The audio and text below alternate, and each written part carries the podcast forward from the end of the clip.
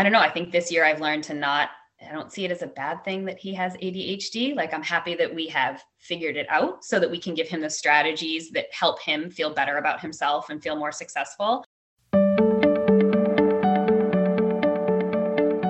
Hello, and welcome to ADHD Essentials, part of the ADHD Rewired podcast network. I'm your host, Brendan Mahan. I'm a former teacher and mental health clinician turned ADHD coach, trainer, and consultant. I can be reached at brendan at ADHDessentials.com. Here at ADHD Essentials, we help families develop the skills and knowledge needed to better manage attention deficit hyperactivity disorder. Visit ADHDessentials.com for more details. What's up, team? The ADHD Essentials scavenger hunt is on. Check out the details in our Facebook group. The link is in the show notes. Or go to facebook.com slash ADHD Essentials community to join. Also, registration for the 2021 ADHD Essentials Summer Parent Coaching Groups will open Monday, June 7th, so keep your eyes out for it. And of course, check out our partner podcasts ADHD Rewired with Eric Tivers, Hacking Your ADHD with Will Curb, ADHD Diversified with MJ, and The ADHD Friendly Lifestyle with Moira Maybin. The ADHD Rewired Podcast Network live Q&A is Tuesday, June 8th at 1:30 Eastern. Go to ADHD Rewired slash events for more details. Finally, this episode, like so many others, was edited by Jeffrey Gordon of Ideal Video Strategies. Welcome to the show. Today, we're talking to Erin. Erin is a teacher and an ADHD mom of two boys. She's also an alumna of the ADHD Essentials parenting groups. In this episode, Erin shares some of the lessons she learned along her ADHD journey. She talks about how learning about herself and her imperfections made her a better teacher and parent, how being a teacher influenced her parenting, and vice versa, the importance of clear communication, and the things she loves about her ADHD kid. All right, let's get rolling. So, my name is Erin. I am a mom of two boys. I have a 10 year old who's in fourth grade and a seven year old who's in second grade. We're currently home remote learning this year. And I'm also a middle school English teacher. So I started teaching in 2007 and took some time off when I became a mom to be home with my boys and went back to teaching in 2018. We met because I did a workshop at your school on how to get kids to do their work, basically. It was like, this is the productivity for middle school kids workshop. And so we connected there. And then a couple of other things happened that you've told me have affected your parenting and your teaching. One was the pandemic. And then you went through my parent coaching groups. Yes. Yeah, I mean, it was, we had the workshop at my school um, right before, like maybe a month before the pandemic hit and the, and the world ended, so to speak. Um, and I just remember like sitting there and taking all these notes and all these great strategies, not just for students in our class who have ADHD, but for students in general, and kind of walking out of there and like, no joke, thinking, wow, a professional development where I actually learned something and I'm excited about it. Like it was just really helpful. Um, one being two, I feel like the big takeaway in my head is I'm wordy. I'm very type A. So I like write everything out. I have long explanations and just walking out of there and thinking, oh my God, I'm too wordy for my students, like especially my ADHD students. I need to be more concise. So it was just, it was an awesome workshop. I've kept everything from it. And at the same time, I was noticing my then third grader was just having a hard time in school. There'd always been kind of a movement issue, but he was really like, he was suddenly wanting to go to guidance all the time and trying to avoid work. And so I left there thinking this is going to help me so much professionally as a teacher. But then also thinking, wait a minute, like I think something more is going on with my son.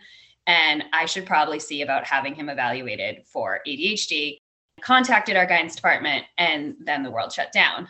and so didn't really get to necessarily kind of put into practice any of the things I learned in the workshop because suddenly we were that wasn't even remote learning, that was distance learning and all asynchronous.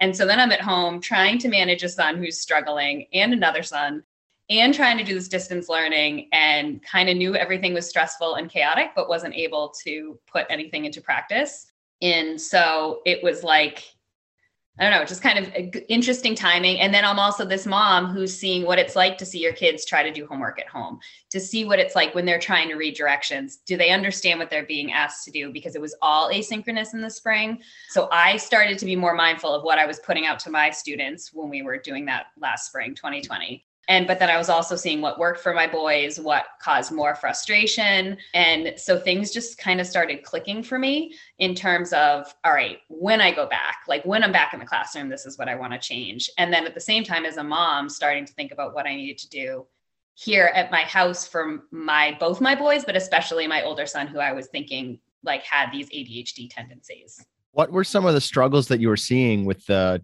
the distance learning asynchronous stuff because that's kind of a model for homework. Yes. The, you know, too many directions. They're not going to read too many words. You know, if I had these long, wordy directions that I thought, well, see, I'm making it so crystal clear for what they need to do at home for my students.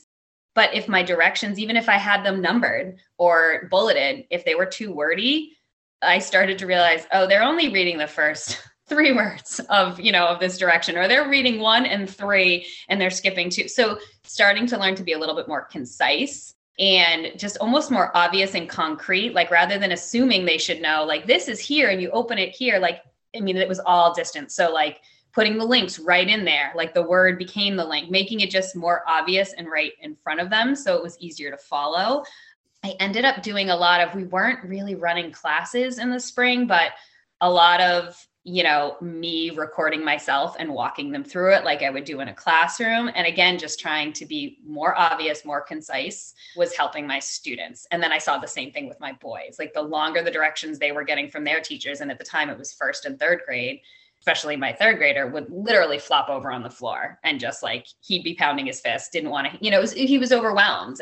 So just realizing just that need to model to to slow down to be less wordy which is hard for me i'm a wordy person but that started right away impacting even how i could do things over distance learning although like there's still so much that i'd rather do in person and where are things now my year got weird. I ended up not going back. I took a year of leave so that I could be home with my kids to do remote learning with my boys. Um, so I haven't really been back in the classroom. But in the meantime, in this fall, so fall of 2020, I had my son, my older son, evaluated by the schools. And they didn't find anything in terms of a learning disability cognitively, but they thought a tendency for ADHD. And we had that confirmed by a pediatrician. So I went ahead and contacted, like, went up to your website and looked into the parenting coaching groups. Um, I had been listening to your podcast because I wanted to have more resources. We got him on medicine right away and that was a choice i made as an a like a newly adhd parent because as a seventh grade teacher there were just so many times through the years i would see parents in meetings who had decided not to try medicine. They thought we'll just try different strategies. They were resistant to medicine. And once they tried medicine and got the right fit like seeing like you know hearing hearing a student say oh like I feel so much better now. I like I can focus like my peers. I don't feel stupid or I don't feel left behind or it's not great. Sometimes it upsets my stomach a little bit, but it's worth it to me because I finally feel like I'm I can balance all these things in my life. So, and then parents saying, wow, we feel bad that we waited. So that was my just me hearing these anecdotes from parents coming in. So when my son got diagnosed, you know, my husband was kind of resistant and I said, I'd like to try it. We're home this year. I'm home to see if something upsets his stomach. I'm here to see if it, you know, how he's feeling. I'd like to try it because I know too, like in fourth grade, this is when things really pick up. And I, I don't want my son to turn into someone who hates school because I think once you've decided that you hate school and school hates you, it's really hard to feel positive about school. It's hard to get out of that funk. You've got to get some amazing teacher that turns it around for you, and that doesn't always happen. So for me, I didn't want to put things off, and I'm not judging anyone who does decide to wait because we didn't just try medicine. Like we're using a lot of strategies, which I'll get to from like your parenting coaching groups, and he's seeing a therapist. So I didn't just decide medicine was a cure all, but I knew medicine was something I wanted to throw into the mix because I just want to turn school around from him as fast as possible. So I think in the parenting coaching group, we talked at the end a little bit when we had some free time about medicine. And I know some people don't get so lucky with finding the right fit right away. I also know that, you know, as a middle school teacher who sees my students go through all the hormonal changes in seventh grade, I know that this medicine that's working for my 10 year old right now probably isn't going to always work so well and we'll have to play with it some more but for now it was a good first step with all the other things that we're trying to yeah it's it's great when the medicine works first hit right like I can imagine that if you got glasses and they gave you a headache, but you could see better, like you might not want to wear the glasses. And if you got glasses that just didn't do anything, like event, you're not going to keep buying new pairs of glasses. And so the process of getting medication is hard because it's kind of like glasses for an ADHD brain. But sometimes the side effects are debilitating and terrible. Sometimes it doesn't do anything. So it is pretty awesome when you kind of get it first shot. So congratulations and yay. That's awesome. yeah. And I think that glasses analogy, like you mentioned it in class, um, our parenting class, you know, when we started, we just did it Monday through Friday. We just gave him the medicine. And then our weekends were hard. And, you know, you kind of made that same analogy. And it's like, I thought about it as someone who wears glasses and contacts. Like, yeah, my Saturday and Sunday would suck if I wasn't wearing my glasses because I'd have headaches and I'd bump into stuff and I couldn't go anywhere. And so once we started giving my son the medicine seven days a week, that made a big difference. And I think that was something eye opening for me with ADHD, not just through your parenting class, but as an, a mom.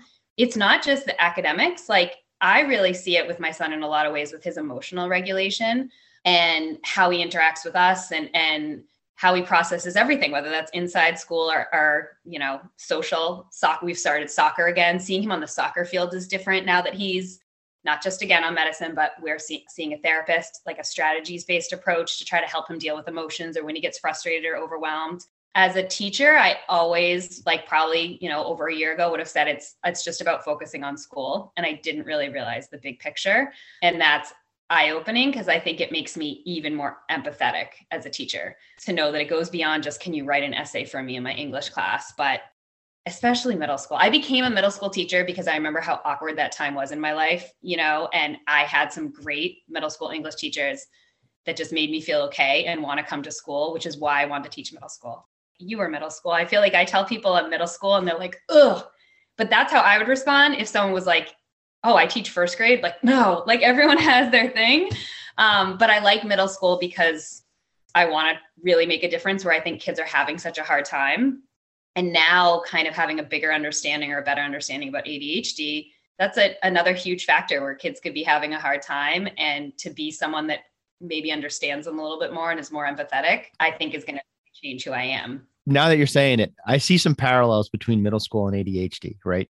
ADHD is kind of the middle school of neurological disorders because it kind of falls through the cracks in the same way that the middle school years kind of fall through the cracks. It's not one of those disorders that's really obvious and really, really debilitating in a way that is clear and easy to tell. It's not like you can look at someone and you can tell by their mannerisms or by the way they walk or something that something's going on if they have ADHD. It's just you got to pay closer attention than that and say, oh, this person talks a lot and really mm-hmm. fast and like is always moving around and can't sit still. That's how you have to figure it out. And it's easy to miss that. And so it doesn't get the kind of priority that say schizophrenia or bipolar disorder gets which also means there isn't the same level of stigma which is kind of nice even though there's still stigma for adhd but middle school is the same way middle school is like well it's not elementary school and it's not high school right like even the name of it is middle right like it it that's how much it's falling through the cracks like you are the crack and and you just fill the middle i guess we'll just have them be there despite the fact that there's so much going on in those years with hormones and development and self identity stuff. Who am I? Who do I want to be? Who are my friends? And transitions from one peer group to another. All of that stuff is happening in the middle school years. And not to mention emotional regulation, which is what, what you were talking about earlier. It's just a challenging time to be a human. And that's exactly why I wanted to teach that level too. Is I was like, no, this is where I can do the most good. Exactly. And then I think, you know, as a girl, I've always, you know, when I started teaching, felt like I could really connect with the pressures that maybe especially girls have during that time period. But then when I went back to teaching after having my boys, I am so much more empathetic to boys. I think it's because I'm a mom of boys, you know, like when they're you know, being goofy, or there's even like somehow potty talk still ends up in my classroom in seventh grade, like it does at my dinner table with two boys. Like I have so much more patience for it than I would have before because now I'm a mom of boys and I see that. So just overall, like this time period, I don't know. I just, I get it. And I like being around them, even though they are awkward and it's a weird time. Um, and yeah, now I feel like understanding ADHD, which is, I mean, when I first started teaching, I feel like, you know, there may be a few 504s or IEPs, you know, that maybe mention ADHD. And now it, so many of my students have it and to have a greater understanding of it. I mean, I think I was already, you know, I don't think I was a jerk or totally ignorant prior to all this, but just having a better understanding too, or, like in the parenting your parenting class we talked about you know the structures and routines and communication just all these different things that can come into play for me as a parent and as a teacher that can help make better connections with my students too and and show them that I understand and that you know not trying to single them out either as someone with ADHD but that just I have a better understanding and I want to work harder to make everything more enjoyable and accessible for them. I remember when I taught, I thought I was doing something wrong because I would talk to other teachers and they'd be like, this kid's a nightmare. And I would be like, that kid's fine in my room. I don't know what you're talking about. And invariably, it was the kid with ADHD, right? And I admit, as a teacher, as a parent, as a human, I'm more permissive and more forgiving and more like, yeah, do your thing. That's cool. Like, we'll figure it out and it was the teachers that were more strict and controlling and authoritarian that were having trouble with those kids. So some kids struggled in my room because I'm more lax. So I didn't have like as rigid boundaries as your more authoritarian teachers do, but not so terrible that like it affected our relationship. They just had to figure it out for a little bit longer. It took them longer to figure out where my boundaries were and, and what that meant. But the kids who needed that sort of gray area to make mistakes in and have those mistakes get forgiven before they pissed off their teacher and ruined that relationship. They got along great with me. yeah. I mean, I think that's for a middle school teacher, I think that's awesome. And I, I think I probably fall in there too. Like I'm a pushover, you know, like more forgiving, like allow, you know, kind of a little bit more chaos to happen. And yet at the same time, I'm still type A. And so I think for the most part, like I hit a lot of the students, you know, the ones that need that structure and, you know, a little bit more rigid guidelines, like I've got it. But then I'm also like, you want to dance in the back of my room while I teach? Cool. Like you dance. I know you're still listening, or come in when you can, like never forcing a child, but come in at like lunchtime, come in after school, and I'll work with you and we can do it then if this time is too distracting for you, or, you know, so kind of I've always had that balance with the students but but now I still I still just feel like kind of a greater understanding. But also even this year, like I'm kind of going on a tangent here, but like my son, in addition to figuring out ADHD, we also had him evaluated and found out there's a reading impairment. So he's always struggled with reading and hasn't liked it.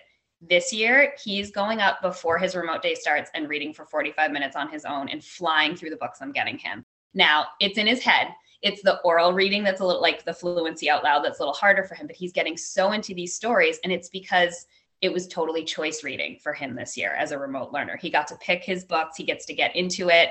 So even that as an English teacher, yeah, I can't like we do read novels together. But when they leave my classroom next year, I don't want them going home with a worksheet and questions they have to fill out. Like I want them to enjoy reading and writing and thinking.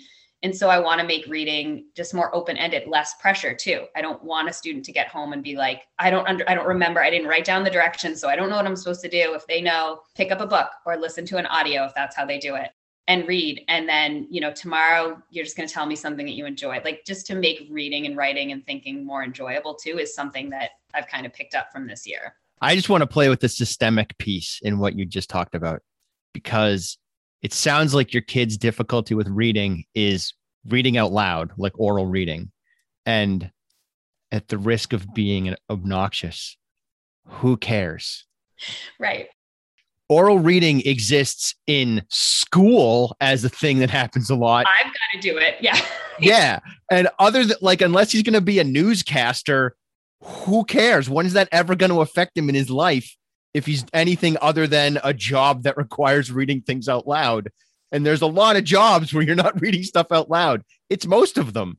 So I don't even know that that's a disability. Like that, it's a disability in school yeah. where you're expected to do that. But once you leave school, I don't know how much that matters. Oh, I agree. And I mean, I panic like when my students are like, Will you read that chapter out loud to us? I'm like, Oh, in front of all of you. Okay, let me not mess up on the words. Like, I still panic in that setting. I think, though, in his case, the other side of it is reading a word problem in math. If he misses one word, that word problem doesn't make sense anymore. So he needs it there. You know what I mean? If he can enjoy fiction in his room, you know, reading whatever in his head or listening to, you know, so many people listen to audio versions of, of novels now, you're still emerged in the characters. You're still thinking, you're still making connections to life. Do you have to be able to read out loud? No, you know, and even word problems. Like I don't, I don't encounter word problems all that often in my life either. You know, like that's true. Yeah, I guess there's sort of an equivalency if you're filling out a form or you're doing something for insurance or something like that. Maybe that's kind of like a word problem, but by and large, some of the disabilities that we look at through the lens of school only exist through the lens of school. And I kind of feel like school should change. Yeah. Well, and I think too, because I see it as a teacher, just remember it from being a student. I think sometimes when I worry for my son, I think about, oh God, I don't want him to be embarrassed if he's picked to read out loud. Like I never force students. I do like a popcorn reading, it's choice. I never put that pressure on students because I remember how much, even though I was a school geek and I loved school, I hated being called on to read, you know? So I never do that to my students, but still sometimes when I worry for my son, it's like, oh God, what if he's asked to read out loud? What if he's with a partner and they have to read something out loud and he's embarrassed? So I just, that social piece of it, I don't want him to have a hard time and get upset. You know, it's just the mom, like the protecting, you know. So I think about it more that way when I think about, oh God, can you read out loud? Like, I want you to have this for yourself. Let him know that I read to my kids every night and my kids make fun of me because we've been doing the Ranger's Apprentice series for it's such a long series. We've been doing it for like all of the pandemic. It finally got to the point where I was like, we're just going to have to read a different book in between each Ranger's Apprentice book because it was just like going and going. And apparently, I hit a phase that I've mostly broken because they made fun of me for it, where any name I came across, I just read as Horace. Like I didn't, because one of the characters' names is Horace. And I would just be like, instead of saying halt or will, I would just say Horace and I didn't even know I was doing it. I was just like do do do do do Horace do do do do do Horace do do do do do Horace, and then they started teasing me about it. I kind of do it to make fun of myself when I'm reading out loud to my students, you know, but also to show them that I don't, you know, I'm not perfect at reading by any means either, you know, so I'll mess up something or I'll be like, yeah, yeah, we're going to call him Bob because I can't pronounce that. Or, you know, a weird city or town name that I can't pronounce, you know, I'll be like, let's call it our town name, you know, and just just to show them that too. And too, when they ask me, you know, I'm an English teacher. When they ask me how to spell something, I normally have to turn around to the whiteboard and write it out. Mm-hmm.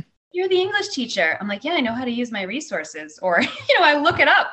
So I definitely think with the students, I'm like, I'm just pretty real. Like, I don't try to have some front like I know more than you, or you know, I still have to use strategies just like all of you do to kind of get by, whether it's reading or spelling or writing. So um, that definitely helps with the connection too with the students you know. It's fun like when i start out teaching i would do that. I feel like now because everything's online they don't catch it as much it's harder to catch typos when everything's on a screen. I think it's easier to see it in front of you at least in my experience. But there was one time when i first started teaching i taught five sections of english and we did a word of the day and it was in the last section of the day that i realized i had been pronouncing the word of the day wrong i can't remember for the life of me now what the word was but i had already taught 85 students the wrong way to pronounce it. I was just like, the next day I had to just be like, okay, so this is how you use the pronunciation guide in the dictionary. I mean, that was before dictionary.com, but you know, anyway, tangent here, but uh, it's an ADHD podcast. We're supposed yeah. to go on tangents. yeah, That's... we're going to go all over the place. Circling back to some of the stuff you've already mentioned, how have the the parent coaching groups affected your approach to things? because I'm curious. I don't get a lot of feedback on the groups. So when I get the chance to ask, I want to.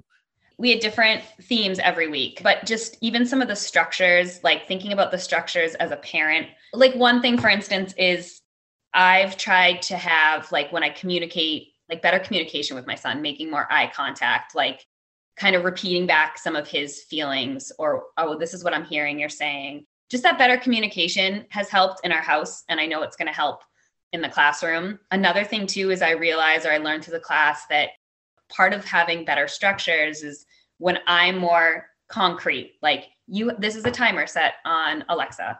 You know, and at the end of that timer, that's when you have to give up your technology time and go outside. Like when there is a clear guideline, he responds much better versus just, yeah, yeah, you have 10 minutes. But then if he thinks I've cut him off at eight minutes, it's not fair. So when I get more clear and concise, but clear about a structure or a rule or a guideline, it makes sense to him. And there there isn't the fight, there isn't the confusion or the battle and then communication is more positive because it's up. Oh, did you hear that alarm? Yeah, I did. No problem. I'm heading out.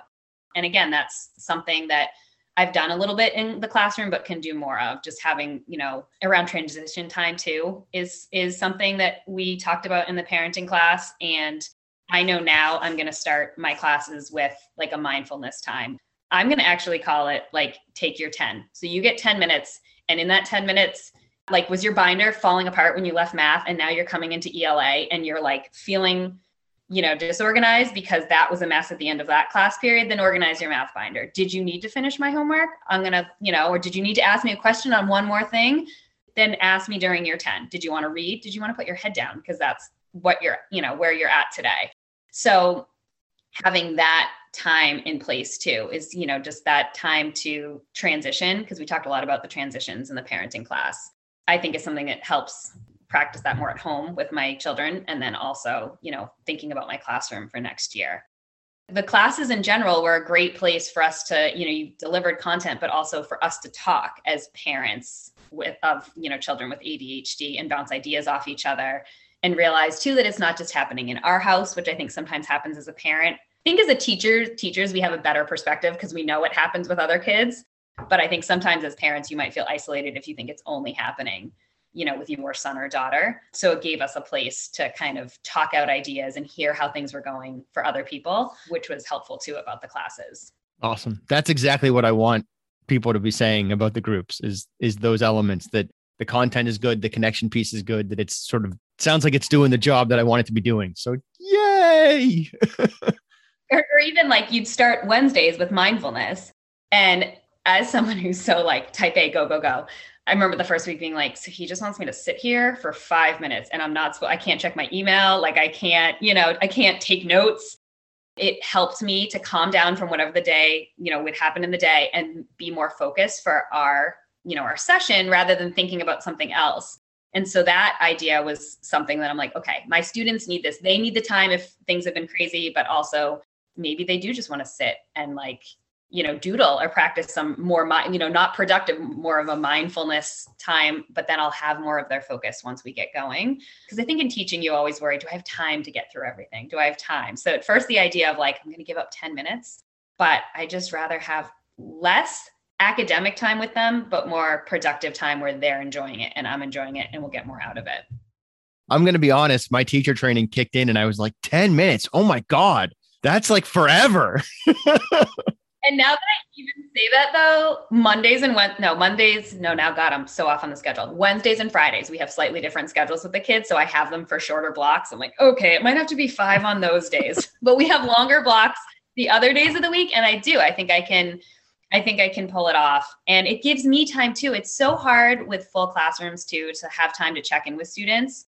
So I have to remember during that mindfulness time, or if I'm going to give them that take 10 or whatever catchy name I'm going to come up with, that I want to walk around and check in with them too. You know, it's, and I obviously in 10 minutes can't get through 25 kids, but you know, if I kind of keep track on, you know, this day I'm going to check in with this half of the room, just even a hello. It doesn't have to be like, how are you doing on this assignment?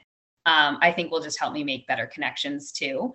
So it's worth it. And the fact that you're willing to let them put their heads down. That's a big deal. I a rant that I go on every now and then is about teachers who don't let kids put their hoods up in class. I'm like, you're missing out on a huge amount of information by not allowing kids to put their hoods up.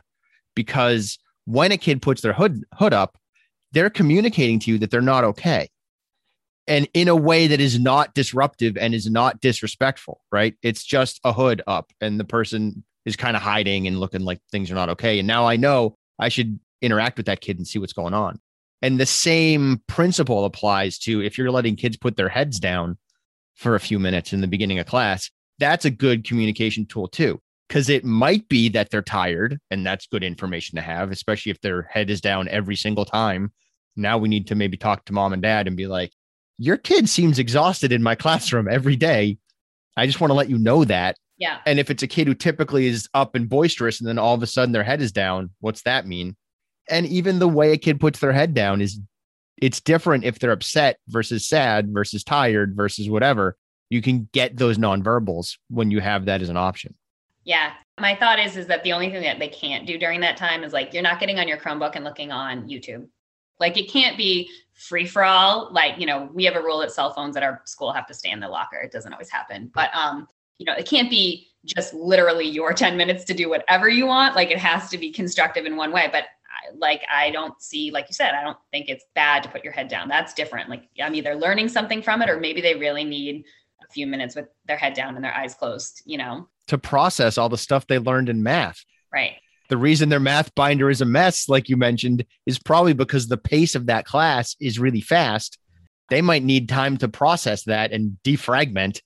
And that's something I think I, you know, was thinking about a lot this year, both through the courses, like the parenting classes, and just seeing my my own children. Like I think because I've always had this thought as a teacher, like we got to go, we got to go. You know, I I'm forgetting that if they're still dealing with something that happened in the hallway, that happened in their math class, that happened, then I don't have their focus anyway. So it's better to kind of have some quiet time, take a pulse of the room, see what's happening with everyone instead of just racing ahead. Because I mean, I do, I offer up my time a lot to my students. I'll stay in at lunch and recess. We can, you can have lunch in here and we can either hang out. Sometimes it turns into just social like they're in my room and they're eating and they're just being silly or sometimes they want to work on stuff or after school so i don't mind giving up my time but i don't always want them to feel like well great like i always i think we talked about this in the parenting class like this is the hard thing for me and now i have to spend more time doing the hard thing because she wants me to come in after school so if i can give up a little bit more time where i'm checking in during school to try to not not do that because i'm happy to give up my time for the students and work with them before school and after school and for some kids they just need that quiet time one-on-one but to have more time in the classroom for it so that they don't feel like they're in a rat race. Like you've said in the parenting class, it's like you take a test and then the next day we move on to something new. Well, what if they didn't do well on the test and now it's just that wall of awful, you know, keeps going up? I don't like to do a lot of tests. I actually don't do tests. And I and with my writing assignments, I tend to do you can rewrite. Um, but even that I want to think about because who wants to rewrite if we've moved on to the next assignment and they're already feeling behind? Um, so I think next year. I mean, we have to do a lot of writing in seventh grade. It's just a big writing year. They have an essay on the MCAS when they get to it. Just maybe we all have to rewrite. Maybe that's the next writing assignment is we all continue to improve the last one rather than this idea that I have to keep pushing forward. I have to keep going to the next assignment so that, you know, everyone has the chance to kind of think about what they've done and have time to process it and improve it if they want to rather than feeling like, well, I can for extra credit, but now I'm going to feel behind because they're already on to the next thing. I was thinking about that with my kids and my homeschooling yesterday, literally yesterday, because we did a whole poetry unit as part of the homeschooling stuff that we finished, I don't know, two weeks ago. We wrapped that up and it feels so far in the rearview mirror. It feels like we did that a year ago. And because I, I was like, man, my kids haven't really done anything that kind of caused them to feel some pride that they created something and had a product and I was like, I haven't done anything like that in forever. And then I was like, no, we did that two weeks ago. And the poetry, as much as they resisted writing it and said that they didn't like what they wrote, they also liked it. Like they also, I could tell they felt accomplished and like they had done some good stuff. And for that to feel like it was so far back in history when it was two weeks was telling for me because that's how school feels a lot of the time too, where you're just like tearing forward and you don't revisit stuff. So the idea of revisiting this essay, and we're going to just go back to that that essay we wrote in term one, and we're going to go back to that in term three or whatever and rewrite it. We're going to spend a week making it better or three days making it better or whatever makes sense. That's interesting to me. Like that's, that's, that's compelling that this stuff still matters and we should revisit it. Yeah. Well, and I think too, I've always, I mean, since I started teaching, you know, if I have this many novels I want to get through, or we've got to cover, we've got to get from here to here in grammar or whatever, whatever timeline, whatever I have that we have to get through our school is starting to look at moving to standards based report cards, which is tricky to when you start talking about doing that in middle school, because by high school, you know, there is more the need for a letter grade so that it, you know, when you're applying to colleges, etc. What does standard based report cards mean for people who don't know? So instead of seeing on a report card, oh, I have an A in English, it would list, okay, the different Massachusetts curriculum standards. So can you know can billy read and understand nonfiction? Can he you know write a five paragraph essay? It's not quite that specific. Um, i'm totally blanking right now on the standards. Good. But you know just listing out the skills so and, and like my children who are only in elementary school in our district they have that for the elementary school level and i like that as an elementary parent I don't need to know if he has like an A in fourth grade, but oh, I know that he can read. I know that he can do these math factors that they're working on. And it just either says, you know, you're approaching that standard, you exceed that standard, you know, you still need you you, you meet the standard. So we're looking at moving towards that. And I was overwhelmed at first about that idea of doing that in my school, like my middle school. But what I like about it is the idea of I feel, at least my interpretation is I'm going to take the pressure off myself to get through X number of novels and just work on those skills. And if it means we spend longer with a book and we're enjoying it, we're doing, you know, more analysis, more activities, they're rewriting an essay, maybe I get some more fun creative choice projects in there and we're working on a skill, I don't feel the same pressure that it has to be I got through 5 books. I taught this many things. If I'm just mo- focusing on trying to make sure the skills are what they need to be. Um, and speaking and listening is are skills that are part of the Massachusetts standards and more time to practice, even if it's just to me in a video. They don't have to present in front of the class. More time to get them talking and speaking. It's a way to kind of revisit and reanalyze and think about something we've read and write or written. Um, but doesn't necessarily have to be new content. You know, it can just be another medium for them to express themselves. So I, I don't know. In my mind, the idea of working off standards, I'm taking the pressure off myself to try to get through too much and just work on wanting to see these students enjoy these basic English skills and work on them through the year as a mom and a teacher with a new perspective on ADHD, what are some of the strengths, good things, positive stuff that ADHD is bringing to you, your life, your family? What does that look like? My son with ADHD is really insightful and really creative and has a lot of strengths that I don't have at all. Um, he can really think outside the box. And so I don't know. I think this year I've learned to not I don't see it as a bad thing that he has ADHD. Like, I'm happy that we have figured it out so that we can give him the strategies that help him feel better about himself and feel more successful.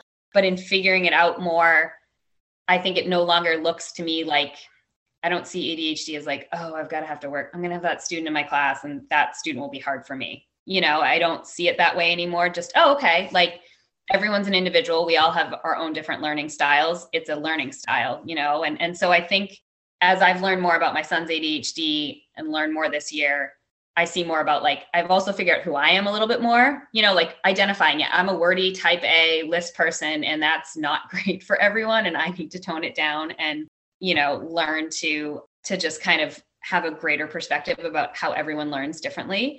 And yeah, I don't know like it's being a mom, I love the way being a mom has impacted me as a teacher because it makes me more excited to teach and more empathetic to my students and you know being able to make the connections and say like I understand who you are not just in my classroom but what happens sometimes when you go home in terms of your busy life, your sports like I'm running around with my kids to sports and I'm doing the homework struggle with my kids at home. So I'm not going to give you extra homework tonight because that's no fun for anyone and I want you to go home and and play and do whatever. So I've kind of felt like that since I've been a mom in general, you know, a mom and a teacher, but this year especially becoming an ADHD mom, seeing my kids go through a pandemic and learn at home, just feel like I have a better perspective and a better understanding of, you know, what ADHD is. And just being mindful of time, do you have any ending essentials that you'd like to share with our audience? People to just understand ADHD a little bit more, to take the time to learn really what it is rather than having some I don't know, just like my father. Uh, my dad needs to learn more about it because now he has a grandson with ADHD and he's just doesn't always get it. Like, I think he still thinks it's just that he moves a lot, you know, and I want him to understand that it's not just academics, that it, you know, it's behaviors, it's kind of life overall, and that it's not a bad thing. It's just he processes things differently um, and just being more understanding of that and you know recognize everyone has different strengths and weaknesses and this isn't a weakness it's just something different just like we all have our differences.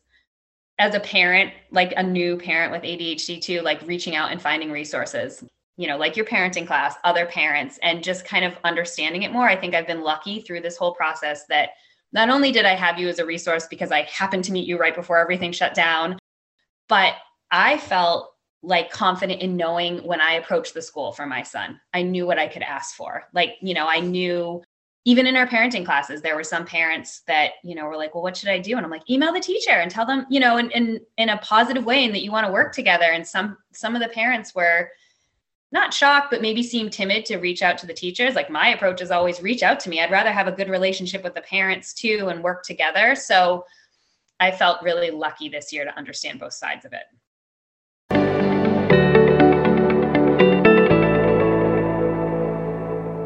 Hey, you're still here.